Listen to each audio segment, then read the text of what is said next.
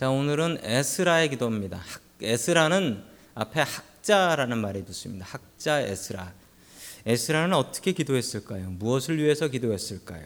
자, 오늘 에스라의 기도를 통해서 우리의 기도, 에스라의 기도 같이 학자 같은 아름다운 기도 될 수 있기를 주님의 이름으로 간절히 축원합니다. 아멘. 자, 에스라의 기도를 이해하기 위해서는 이스라엘의 역사를 조금 이해하셔야지 이 배경을 좀 아실 수가 있겠습니다. 자, 이스라엘이 멸망을 했습니다. 그 기원전 BC 586년에 이 남유다 예루살렘 성이 함락되면서 어, 이스라엘이라는 나라는 지구에서 완전히 없어져 버렸습니다. 자, 그리고 나서 그 포로 생활을 70년을 마친 뒤에 어, 귀환, 예, 포로에서 붙잡혀 갔던 사람들이 다시 돌아오게 됩니다. 그 사람들이 1차 귀환 때는 스룹바벨이라는 지도자가 이끌고 나왔고 2차 때는 에스라라는 사람이 이끌고 나왔고 오늘 그 기도의 주인공인 에스라입니다. 3차 때는 여러분 성경에도 있지요. 느헤미야, 느헤미야, 예, 느헤미야를 통하여서 1, 2, 3차로 포로에서 귀환을 하게 됩니다. 어떻게 잡아간 포로인데 왜 돌려줄까요? 여러분이 나라가 바뀌어서 그렇습니다. 그 BC 586년 그때 이스라엘을 멸망시킨 나라는 바벨론이라는 나라입니다. 이 바벨론이라는 나라는 이스라엘의 남유다를 멸망시키고 나서 그 남유다에 조금 힘 좀 쓰고 조금 배웠다고 하는 사람들은 포로로 붙잡아 갔습니다. 포로로 붙잡아 가서 그 식민지를 완전히 초토화시켜 버리는 거죠. 식민지가 다시는 뭉칠 수 없게 만들어 버리는 겁니다. 자, 그런데 그 사이에 나라가 망해 버렸습니다. 바벨론이라는 나라가 망해 버리고 바벨론의 뒤를 이어서 이 페르시아라는 나라가 생겼는데 그 페르시아라는 나라의 첫 번째 왕은 고레스라는 왕이었습니다. 그런데 이 고레스 왕은 인권을 그렇게 중요하게 생각했고 식민 정책이 달랐어요. 이 바벨론은 완전히 식민지를 어, 말살시키고 식민지를 못 살게 만들어 버리는데 이 고레스 페르시아는 완전히 식민 정책이 달라서 이 페르시아는 그 식민지가 잘 먹고 잘 살아야지 세금을 더 걷어들인다 이런 생각이었습니다. 자 그래서 포로로 붙잡혔던 사람들을 다 집으로 돌려보낸 거예요. 이 포로로 붙잡혔으면 뭐하냐? 가서 니네 나라 바로 세워라. 니네 나라 바로 세워서 세금 열심히 내라. 자 이런 정책으로 바뀐 것입니다. 자, 두 번째로 돌아가는 에스라. 에스라가 두 번째로 돌아가면서 무엇을 위해서 기도했을까요? 자, 첫 번째 에스라의 기도는 하나님의 선한 손의 도우심을 바라라 라는 것입니다. 여러분, 저 하나님의 선한 손, 저것을 우리가 이해하, 이해하겠습니다. 페르시아라는 나라는 식민지 정책이 달라서 이 바벨론하고 달라서 말씀드린 것처럼 식민지가 잘 돼야 우리가 세금을 더 걷어들인다. 이런 생각을 가졌던 나라였습니다. 자, 그래서 포로를 돌려보냈습니다. 자, 그래서 고레스 왕부터 포로를 돌려보내기 시작하더니 이제는 아닥사스다 왕까지 나와서 아닥사스다 왕은 큰 은혜를 베풀어 줬습니다. 포로들이 두 번째로 돌아갈 수 있게 도와줬을 뿐만 아니라 그들에게 성전 지을 수 있는 금과 은도 내어 줬습니다. 여러분 이게 다 누구의 은혜입니까? 이 아닥사스다 왕의 은혜라고 생각할 수 있습니다. 왜냐하면 아닥사스다 왕이 그렇게 줬으니까요. 그런데 여러분, 이 학자 에스라는 그렇게 생각하지 않았습니다. 에스라는 어떻게 생각했을까요? 우리 18절 말씀, 예, 에스라 8장 18절 말씀 같이 봅니다. 시작. 우리 하나님의 선한 손에 도우심을 입고 그들이 이스라엘의 말리 자손 중에 한 명철한 사람을 데리고 또 세베레와 그 아들들과 형제 18명과 아멘. 자, 쭉 리스트가 나오는데 이렇게 돌아가게 된 은혜가 뭐라고 하냐면 그 앞에 나옵니다. 아닥사스다 왕이 그런 거 저런 거 줬다고 나와요. 그런데 여러분 에스라는요 아닥사스다의 은혜를 얘기하지 않습니다. 에스라가 얘기하는 은혜는 누구의 은혜입니까? 하나님의 은혜를 이야기합니다. 그 강하고 멸망하지 않을 것 같은 바벨론이라는 나라를 페르시아라는 나라로 바꾼 분이 하나님이시다. 역사의 주인은 하나님이시다. 우리를 바벨론으로 치신 분도 하나님이시고 우리를 페르시아로 페르시아 때문에 다시 포로에서 돌아갈 수 있게 해주신 분도 하나님이시다. 믿음이 없는 사람은 세상이 바뀌었으니 나라가 바뀌었으니 왕이 바뀌었으니 아닥사스다 왕이 참 훌륭한 분이셔. 이런 이야기를 했고 믿음이 있는 에스라는 무엇을 보았다? 하나님의 선한 손을 보았다.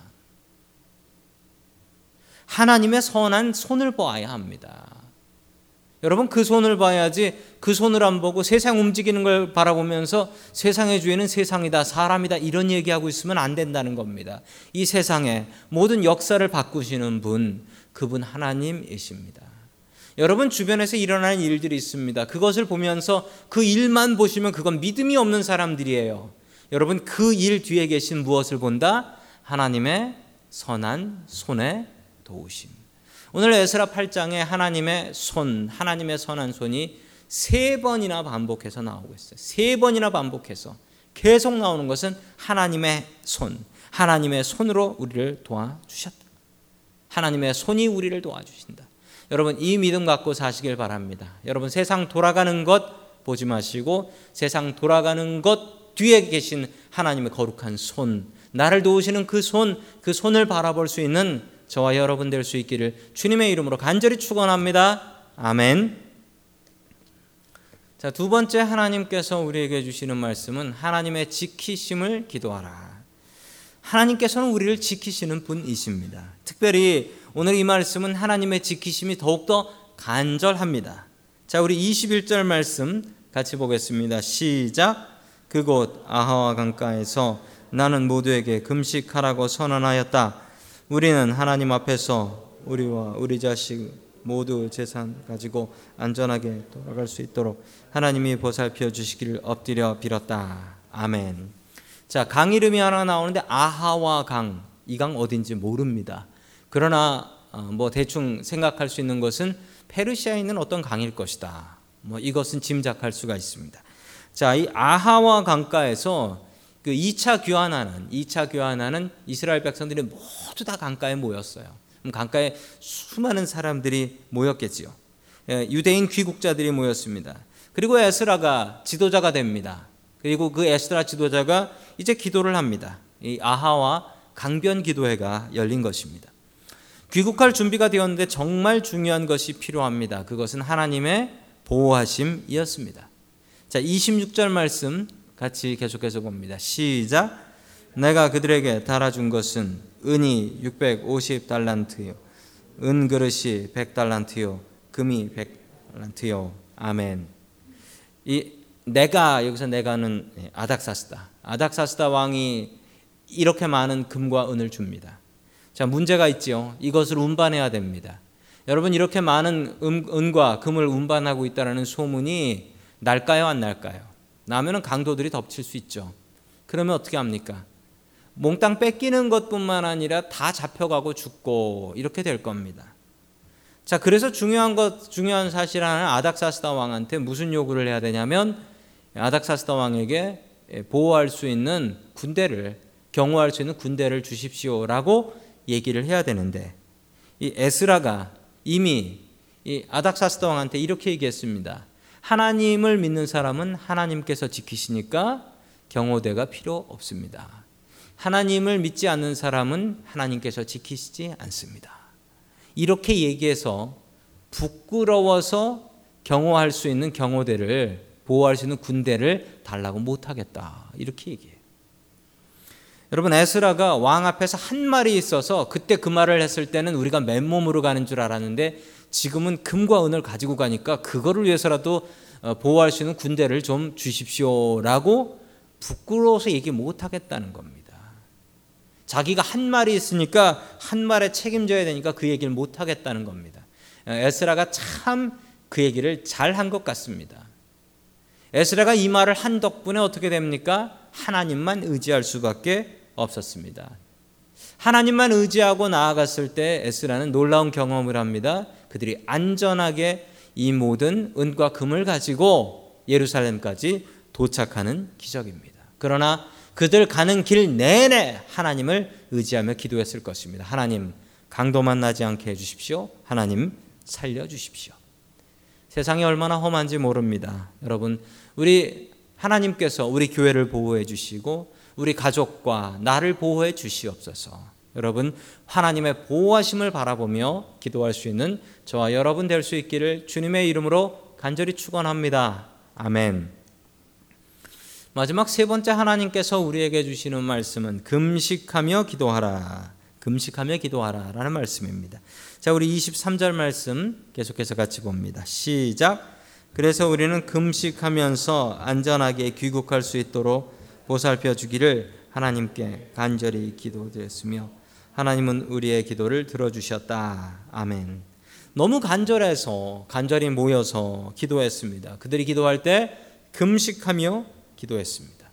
여러분 금식 기도는 큰 힘이 있습니다. 예수님께서는 그의 사역을 시작하시기 전 40일 동안 광야에서 금식하시면서 기도하셨습니다. 금식 기도는 큰 힘이 있기 때문입니다. 여러분 금식 기도는 나 자신을 희생하고 헌신하겠다라는 것을 내가 말로 보여주는 것이 아니라 내가 몸으로 보여주는 거예요. 하나님, 내가 밥 굶습니다. 밥 먹지 않습니다. 내가 나 자신을 헌신합니다. 포기합니다. 밥보다 하나님이 더 귀하십니다. 내가 하나님께만 집중하겠습니다. 이게 금식 기도예요. 여러분 간절한 기도 제목이 있으시면 여러분 금식하며 기도하십시오. 여러분의 그 간절한 마음이 하나님 앞에 표현돼야 될 것 아니겠습니까? 여러분 금식하며 기도하십시오. 목숨이 달려 있는 그 순간에 에스라는 백성 모두에게 금식을 선포해 버렸습니다. 금식을 선포해 버렸어요. 그리고 기도했습니다. 여러분 우리도 금식해야 합니다. 밥만 굶는 금식뿐만 아니라 여러분 요즘 더 금식해야 될 게 있습니다. 밥보다 더 우리의 영을 산만하게 하는 것이 있습니다. 예, 우리의 전화기가 우리를 산만하게 합니다. 미디어 금식해야 됩니다. 미디어 금식. 여러분 미디어 금식하십시오. 전화기 내려놓고 성경책 집어야 될 것 아니겠습니까? 우리의 영혼이 혼란해집니다. 얼마 전에 그 교회 연합회 원례회가 있었습니다. 목사님들끼리 모이면은 예, 목사님들끼리 무슨 얘기할까요? 예, 목사님들끼리 모이면은 예, 목사님들이 얘기를 하는데 목사님들의 특징이 있습니다. 목사님들이 쉽게 믿어요. 쉽게 믿어요. 정말 사기 안 당하고 사는 건 정말 어, 경제적으로 좋지 않아서 사기를 안 당할 것 뿐이지 정말 잘 믿어요. 어떤 목사님 한 분이 이러셨어요. 오시기 전에 그 전화기로 뉴스를 보신 모양이에요. 류현진이 암에 걸렸대 그러는 거예요. 아니 류현진이 무슨 암에 걸려? 아주 얘기를 나누다 보니까 유현진이 분명히 암에 걸렸다. 기사를 봤다는 거예요. 그래서 무슨 암이냐고 그랬더니 dead arm이래. 그럼 그게 암이면 뭐 side arm 뭐 그런 거 다 암이겠네. 그러면서 깔깔깔깔 웃었습니다. 여러분, 세상이 우리를 혼미하게 합니다. 여러분 그런 거 알면 뭐하고 모르면 뭐합니까? 상관없지 않습니까?